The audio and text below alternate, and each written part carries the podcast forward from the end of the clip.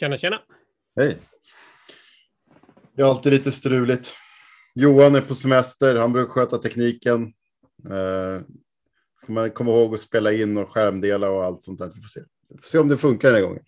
Ser, ser bättre ut nu än när jag var, när jag var med förra gången. Så Eller hur? jag, jag syns den här gången. Jag vet inte om det är till fördel eller till nackdel. Det, Just det. För er som har lyssnat förut så var ju, var ju Mats med på episod 8 tror jag det var. Det här vi pratade om digitalisering och vad det är för något. Och hur det påverkar myndigheter så. Uh, och då avslutade vi det med att vi pratade lite om uh, blockkedjor och bitcoins och sånt på slutet. Så att um, det här måste vi prata mer om. För det är lite av din specialitet. Kan man säga det? Eh, ja, det, det tycker jag är jätteskoj. ja. Okej, eh, det här är i alla fall eh, Fikapodden med Johan och Patrik, utan Patrik, eh, episod 20, eh, den eh, 6 maj 2020. Så det är många, många 20 idag. Och med oss som sagt så har vi Mats Törnblom, IT-chefsarkitekt på KTH. Ja. Fancy title. Ja, ja, den är fancy. Den är fancy. Folk Vad gör man som, vad gör man som IT-chefsarkitekt?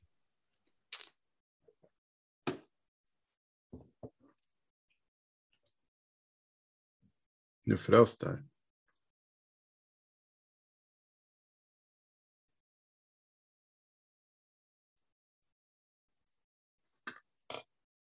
Vi får Se om Mats dyker upp igen. Så, försvann du? Ja, eller du, jag vet inte. Men det verkar vara på spåret igen. Ja. Jag såg faktiskt på Twitter i morse att eh, det rapporterades på, i, på börsnyhetssidor att eh, Zoom hade problem med sin tjänst. Så det kanske fortfarande är något strul efter det. Jag vet inte. Ja, det var riktigt rörigt i måndags. Ja, men vet, nu ska vi inte prata om det, va? Nu ska Nej. vi prata blockkedjor. Eh, det, är, det här är, den här, det är en, en tid på året när uh, bitcoiners firar lite grann. Eh, för att eh, den 20 är väl eh, maj, eh, är det bitcoin pizza day. Vet du vad bitcoin pizza day är? Eh, pizza, eh, nej. Nej. Det var inte meningen att du skulle svara ja på den frågan, för det blir bättre, bättre om man inte vet vad det är, för då får jag säga det första gången. Jo, nämligen så här då att för 2010 tror jag det var, tittar lite i facit här, så eh, gjordes den första bitcoin-transaktionen. Mhm. Eh, och eh, det var en kille som hette Laszlo Heinech eh, i eh, Florida som köpte två pizzor för, eh, jag tror det var 20 000 bitcoin. Det var den första bitcoin-transaktionen. Idag, han fick två pizzor i och för sig, Mm. men idag motsvarar det beloppet då 600 miljoner dollar. Så två pizzor för 600 miljoner dollar. Eh, och det, Det kan ska vara vara värt- jäkligt goda pizzor. Ja, men precis. Men folk brukar säga, ja men det var ju två. men så att det här är ju, det här är ju typ 10 år sedan då. Det är ju inte 30 år sedan. Eh, men så att eh, eh, det har ju hänt en del i, inom kryptoområdet. Då. Och då, I det läget så hade bitcoin var det ett, två år på nacken då, så det var den första transaktionen. Mm. Jag tänkte inte prata så mycket om, om bitcoin, eller det jag tänkte prata om, jag tänkte vi skulle avverka lite saker här. Det här är ju ett område som är så gigantiskt stort. Eh, Jag pratade lite med Rosa Lönnborg om det här i går och sa Mm. att jag skulle prata här och då är det så här, ja, man kan ju inte föra en middagskonversation om, om kryptovalutor och, och blockkedjor och så, för den blir så fruktansvärt rörig. Ena sekunden så, så är man nere i hash-algoritmer och nästa sekund är man på Indiens penningpolitik. Liksom. Ja. Och det är det som är coolt i det här området också, för det, det är liksom en, ett, ett tvärsnitt av teknologi, politik, makt och ekonomi. Det, Mm. det, det blir en otroligt fascinerande skärningspunkt och det är därför jag tycker det här är jäkligt skoj. Och, Och så, och så kan man alltid slänga in lite kidnappningar, ransomware och vapen i det där också. ja, och Bitcoin Pizza Day och så här. Det, det är ju, ämnet är ju oändligt just för att det har sån samhällspåverkan. Mm. Det är så oklart nu var vi kommer hamna med de här teknologierna. Det går så otroligt fort det är det mest i särklass mest innovativa eller innovationsintensiva IT-området som jag någonsin stött på. Jag har ju varit i den här branschen i 30 år liksom och, och, eh, och var på banan långt innan dotcom och under dotcom och sådär. Mm. Men det här, det liknar ingenting, det är helt galet. Och allt är ju globalt, liksom. allt sker ju på en global arena. Det här med nationsgränser och sånt, det är ju liksom helt irrelevant mm. eh, för blockkedje kryptovaluta. Förhoppningsvis lyckas vi få lite ordning på det i alla fall. För, jag gissar att det finns ju ingen så här fem sekunders svar på den här frågan som sagt. Men, men själva, och det är inte bara bitcoin och, eller spekulativ valuta så. Som, även om det är det som är, får mest coverage i, i press och så. Precis, det är ju Men... det och det, det, är väl det som jag tycker är minst intressant egentligen. Mm. Som vi antagligen kommer prata minst om här. Eh, jag tänkte börja med, med att prata lite om blockkedjor då. För vi har ett jättebra exempel eh, som jag tror kan vara ganska belysande då, som, är, som har en pedagogisk kraft. Så vad är blockkedjor och vad är poängen med blockkedjor? Jo, eh, så här ser det ut idag, att nästan all information ägs, alltså 99 procent av all information ägs av privata företag, myndigheter och så vidare. Alla har sin egen informationsmängd. Om vi tittar på KTH eh, till exempel så har vi information om studenter och anställda och eh, utbildningar och eh, behörigheter och konton och så vidare och så vidare. Då. Och de har ju vi i våra applikationer i våra, i våra infrastrukturer. Går vi lite Mm, norrut här eh, så har vi Stockholms universitet. Exakt samma applikationslandskap, exakt samma informations, eh, informationsmängder ägs av dem. Går vi lite västerut så har vi KI, exakt samma. Liksom. Så det här känns ju inte helt effektivt att alla ska ha samma informationsmängder om samma saker. Då. Nej. Och det är där blockkedjor kommer in i det här. Blockkedjor är ju ett sätt att dela information. Eller snarare bygga ett ekosystem runt en gemensam informationsmängd. Just det. Och det, det, är också så att vi, vi vet ju inte, vi, vi, vi som människor som använder av, av universitet eller var Stockholm eller KTH, vi, vi vet ju inte hur den här informationsmängden behandlas på insidan heller. Vi måste ju bara lita på att vi, ja. om de säger vi kommer ge dig fem poäng så, så det är inte vi får en, vi får inte två kilo guld som vi kan lägga på en hylla. Det är bara ett, ett förtroende på att de hanterar det på något sätt in, inne i sin organisation. Absolut. Vi har ju inget sätt att styra över de här informationsmängderna. Den informationen som, eh, som rör mig som individ, som ju rimligen borde vara min, om vi tar examensbevis, som jag tänkte komma tillbaka till, eh, om jag tar platsinformation. Examensbevis, det äger ju de här olika universiteten som du har gått på eh, och har i sin infrastruktur. Den har inte du någon. Du kan begära att få ut den nådigast. Liksom. Mm. Kanske du får en pappers-pdf eller också får en signad pdf. Men du har ju liksom ingen möjlighet att styra egentligen över det där. Eh.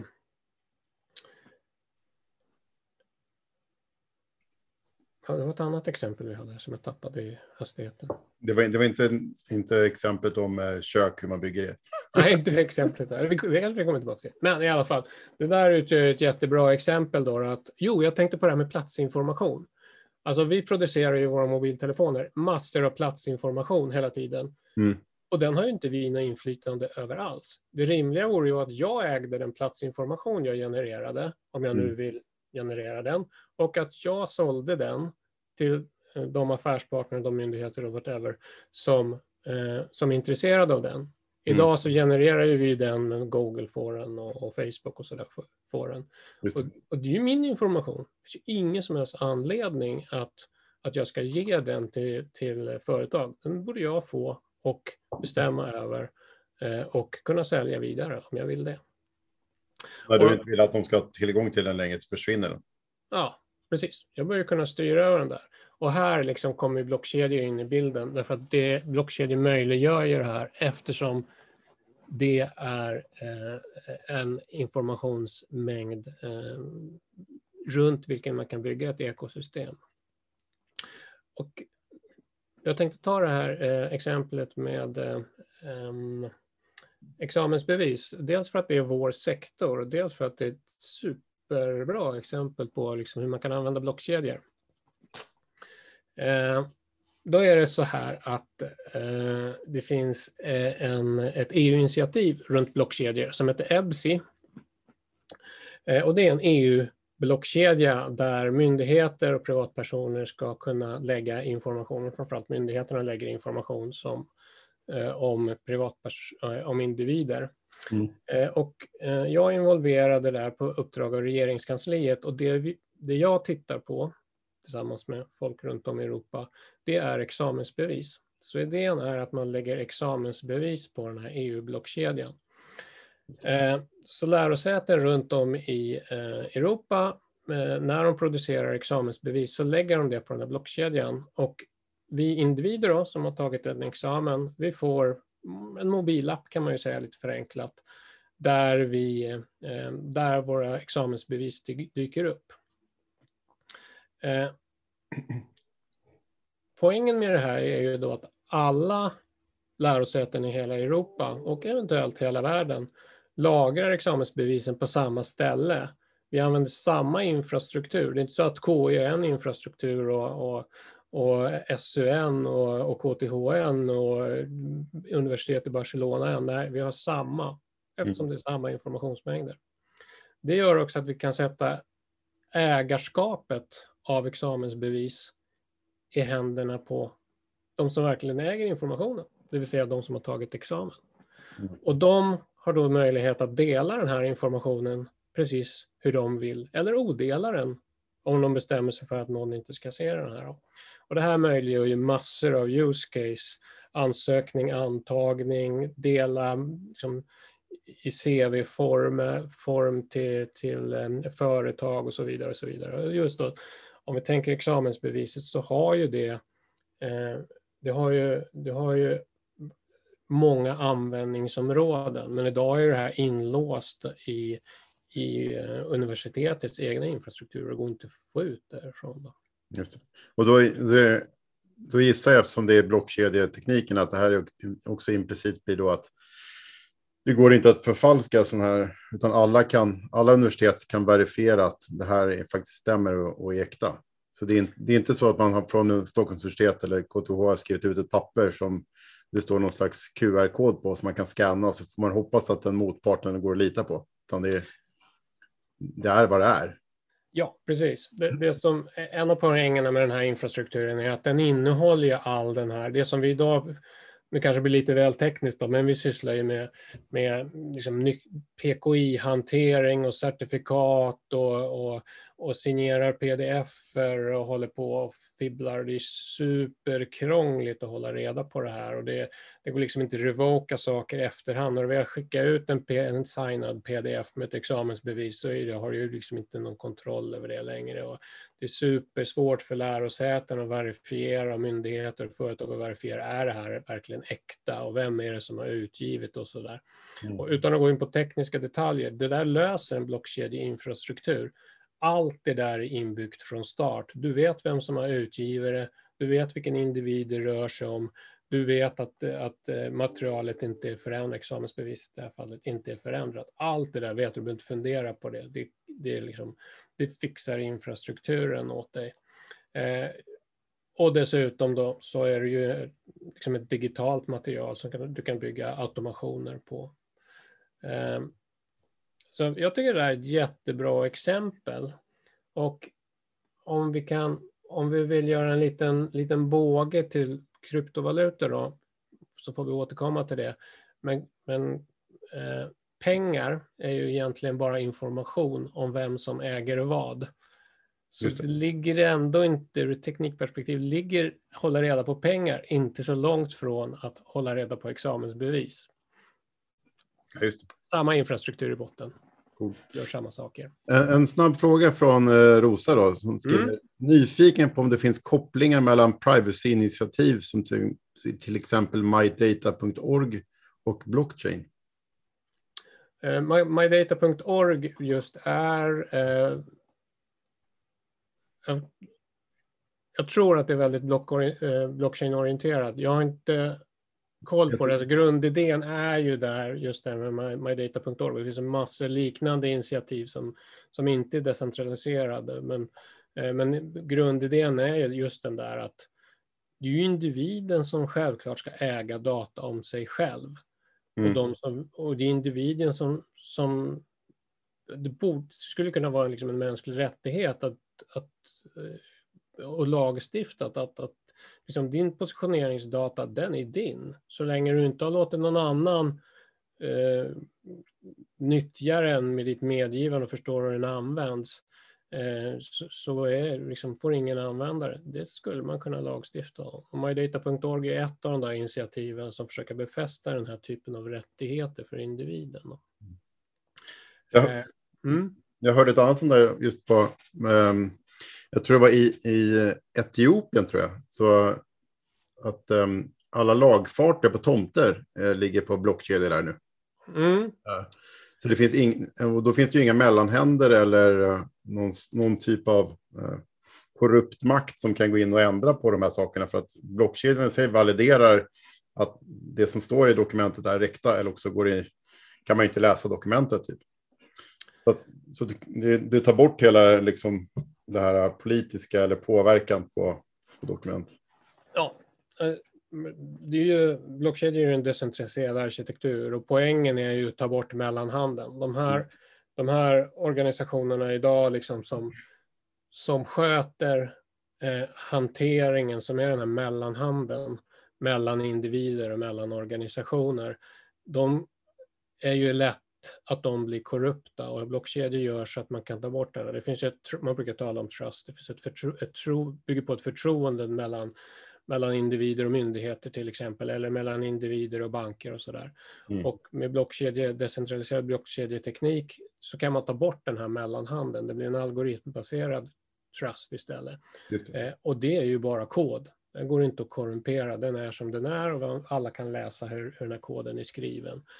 Eh, och det, det, är ju ett av de här liksom grundelementen i, en, eh, i, i de här decentraliserade lösningarna.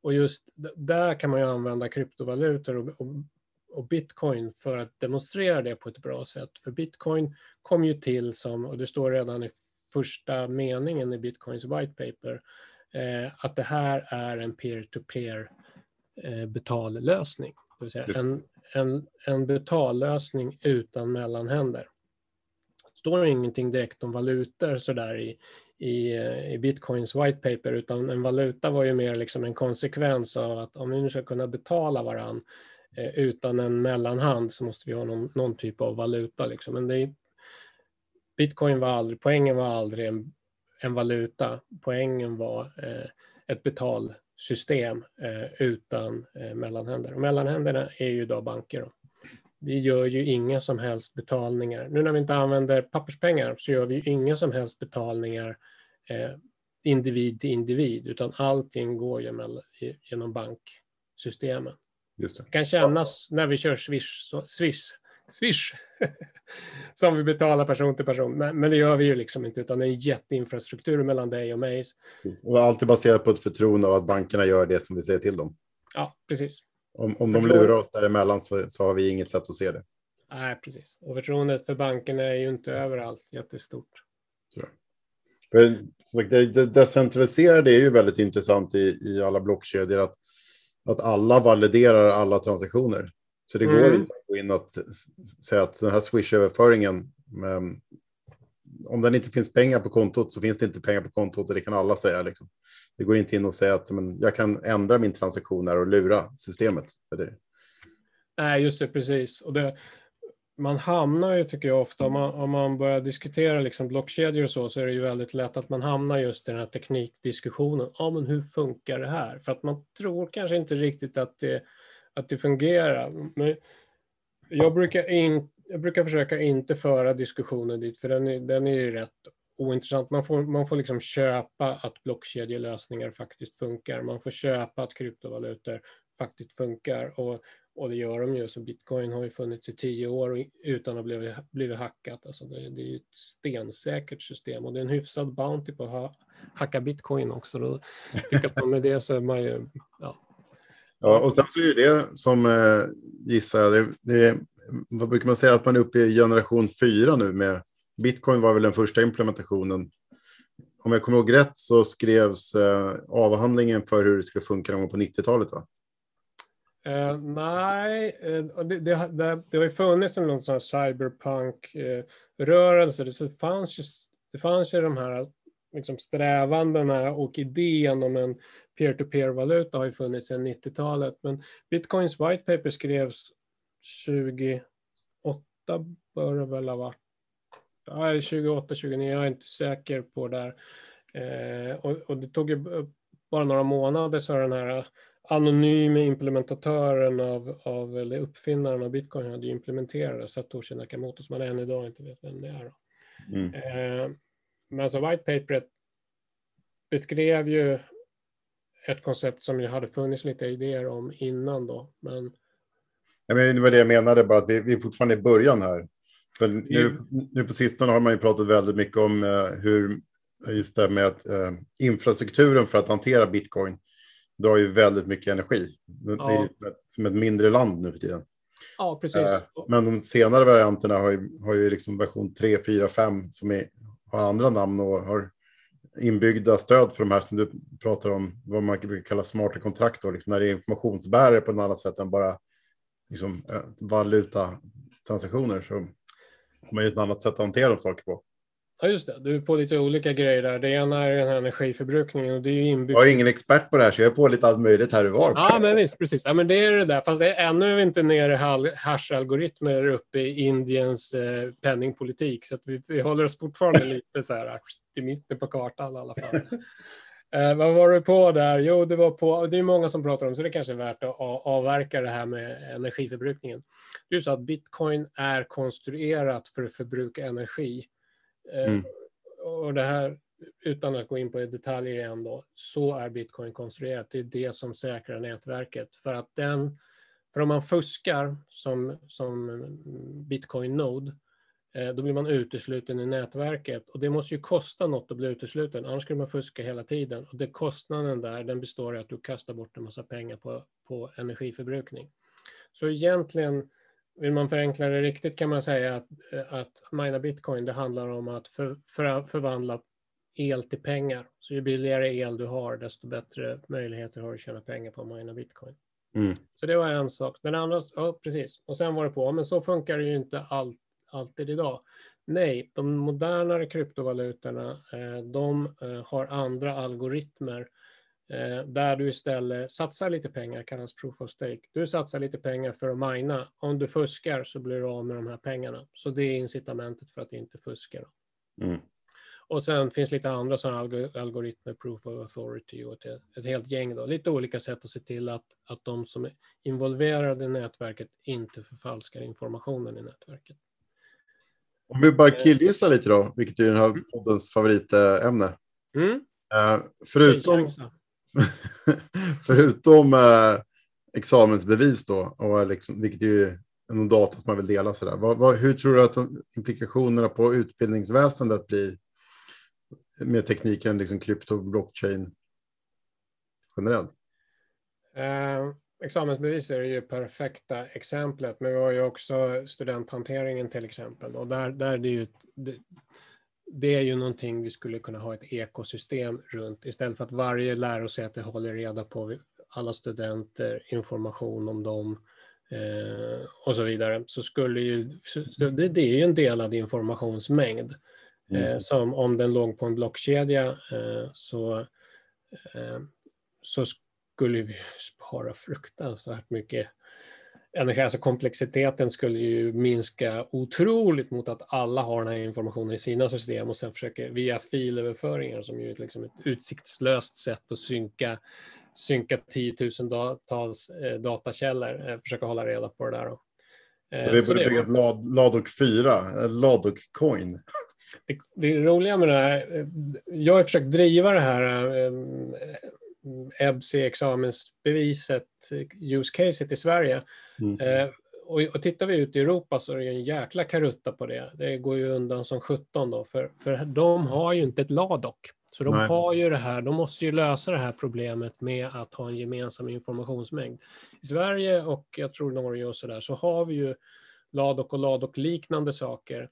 Och det gör att vi har inte riktigt samma behov. Eh, och jag har pratat med LADOK och jag har pratat med ITCF och jag har ju pratat med regeringskansliet och bett dem kan inte pusha på så vi kan göra någonting med det här. Men det är ju så att, att det här är inte ett superproblem i Sverige tack vare att vi har LADOK. Så på gott och ont. Då. Men tittar man Italien och Frankrike där de inte har eh, den här typen av delad informationskälla runt, eh, eh runt betyg och, och examen och sådär. Så, där. så så de kör ju på som 17 med det här. Och överhuvudtaget så, så, så tittar man sig omkring i världen så är det nog svårt att hitta några länder som är så konservativa när det gäller eh, blockkedjor och kryptovalutor som Sverige. Jag vet inte vad det här beror på. Det är obegripligt. Eller det, det kan vara att vi har sån eh, vi har så lite korruption och så stor tilltro till våra mellanhänder, stater, mm myndigheter, banker och sådär. Så vi tycker inte det här är ett jätteproblem. Det som är ett jätteproblem i, i korrumperade stater. Så jag, jag tycker, Nej. kan vara det. Vara, kanske. Eh, samtidigt så håller väl Riksbanken på med just en e- e-krona. har väl, har väl varit de första i världen som håller på med sånt. Ja, jättebra att du tog upp det. Då tror jag jag ska backa lite då. Eh, så kommer vi tillbaka till Riksbanken. Eh, jag tänkte börja lite, om vi börjar i, i änden digital disruption som vi sett en hel del av eh, Mm. på sistone. Eh, den, den röda tråden i digital disruption tror jag är att eh, distributionsmonopol faller. Så det börjar med distributionsmonopolet på musik. Plötsligt så fanns det andra sätt att distribuera musik än att trycka det på en CD, köra lastbil ut till skivaffärer och ta ett jättehögt pris för det. Mm. Distributionsmonopolet försvann. Plötsligt kunde andra än skivbolagen börja dela musik. Och vi vet ju hur det gick med Napster och allting. Samma sak har ju hänt i alla branscher. Eh, film eh, gick ju plötsligt att dela och det gick filmindustrin och, och liksom hitta på nya eh, sätt att, att han- hantera det här. Och de liksom, ja, vi har ju Netflix och det, det händer ju saker med det. Ännu mer liksom opinionsbildning. Förr så fanns det några papperstidningar, där var det några journalister som kunde tycka och där var det några politiker som kunde prata med journalister och så skrev journalisterna vad de tyckte. Idag har vi sociala medier, alla kan tycka. Mm. Eh, och det är ju liksom, opinionsbildning var ett distributionsmonopol på åsikter, det är ju borta nu. Och tittar man över hela linjen då, då kan man säga att ja, men alla de här distributionsmonopolen har ju fallit. Utom två är fortfarande kvar. Det finns eh, tre egentligen, men jag tänkte bara ta två. Det tre, ja, jag tänkte bara ta två. Det tredje är ännu mer mind-boggling, men jag tar två här. Ja. Två av de tre som är kvar. Eh, det ena är eh, distributionsmonopolet eller oligopolet på finansiella tjänster. Mm. Det har ju idag banker. Ingen annan än banker får leverera finansiella tjänster i, våra, i vår värld. Då. Eh, men nu kommer ju kryptovalutorna och hela, eh, och med dem kryptovalutarelaterade blockkedjorna kommer ju finansiella tjänster. Idag kan man låna in, låna ut, eh, spekulera och you name it. Liksom. Alla de finansiella tjänsterna som finns i det gamla finansiella systemet finns ju nu i kryptovärlden. Och samlingsnamnet för det här är decentralized finance, decentraliserad finans. Så distributionsmonopolet på finansiella tjänster håller på att försvinna här. Klart banker och Klarna och alla de här gammel, nu, nu säger jag gammelfinans som Klarna, notera det. Mm. Eh, de stretar emot som 17 liksom.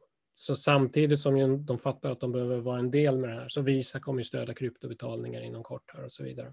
Mm. Så det var det ena distributionsmonopolet, distributionsmonopolet på finansiella tjänster. Precis som musik, det försvinner också och det kommer ju ha konsekvenser. Det andra distributionsmonopolet jag tänkte prata om, eh, det är på att producera pengar.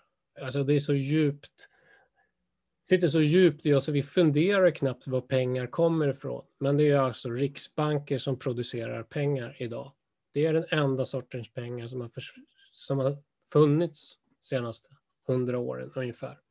Alla pengar vi har produceras av en riksbank och de bestämmer om de ska trycka mer eller trycka mindre och hur de ska distribuera. Idag distribuerar de ju via, via bankerna. Så Riksbanken har monopol på att skapa pengar. Men det monopolet har ju försvunnit i och med kryptovalutor. Och det fattar ju Riksbankerna. De fattar ju verkligen här. De säger, och, och Yngves kallar det här privata pengar. Och det han menar då, det är ju både kryptovalutor och pengar som eventuellt kan ges ut av Google och, och de här techjättarna. Då. Eh, så det är därför man tycker, ja, men varför, är, varför är riksbankerna så här? De verkar supervakna när det gäller med digitala pengar och så där. Ja, och de bästa pengarna kommer vinna, det har de fattat. Och de förstår hur fort det här går. De måste skapa pengar som är, som är mycket bättre än dagens pengar. Och det är klart att de ser ju också möjligheter eh, i att i digitala pengar, för de kan bygga automationer på det. Just.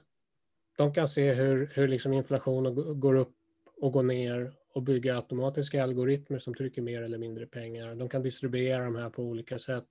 De kan istället för att distribuera pengarna via först banker och sen lånar ju banker ut pengar. Det är ju så pengar skapas i samhället. Bankerna ger ut lån till dig och mig. Då, då har det skapats nya pengar. Liksom. Istället för att göra på det viset kan ju riksbankerna skära bort bankerna ur den här ekvationen och direkt ge medborgarna pengarna. Yes. Um, tiden börjar springa ifrån. Vi har mm. fått en uh, fråga från, tänkte vi avsluta med den, uh, från Malin Sen.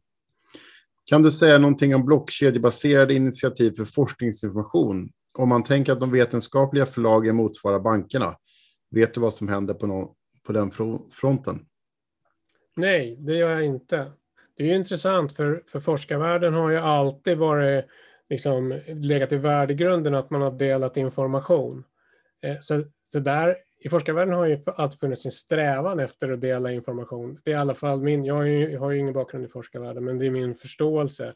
Mm. Eh, och då har man ju lyckats med det, för man har verkligen velat och man har delat med sig av sin information. Om vi tittar i resten av liksom, den finansiella världen och myndighetsvärlden så har man ju istället gjort tvärtom, för att tala om techjättarna. Liksom. De, ska, mm. de gör allt för att inte dela informationen. Så jag har ingen koll på, och det är så att kanske att blockkedjor inte behövs om man verkligen har ambitionen att dela informationen. Om man har verkligen informationen att inte förvanska informationen, då, kanske, då tror jag kanske inte blockkedjor har så stor poäng. Eh, så av den anledningen, ja.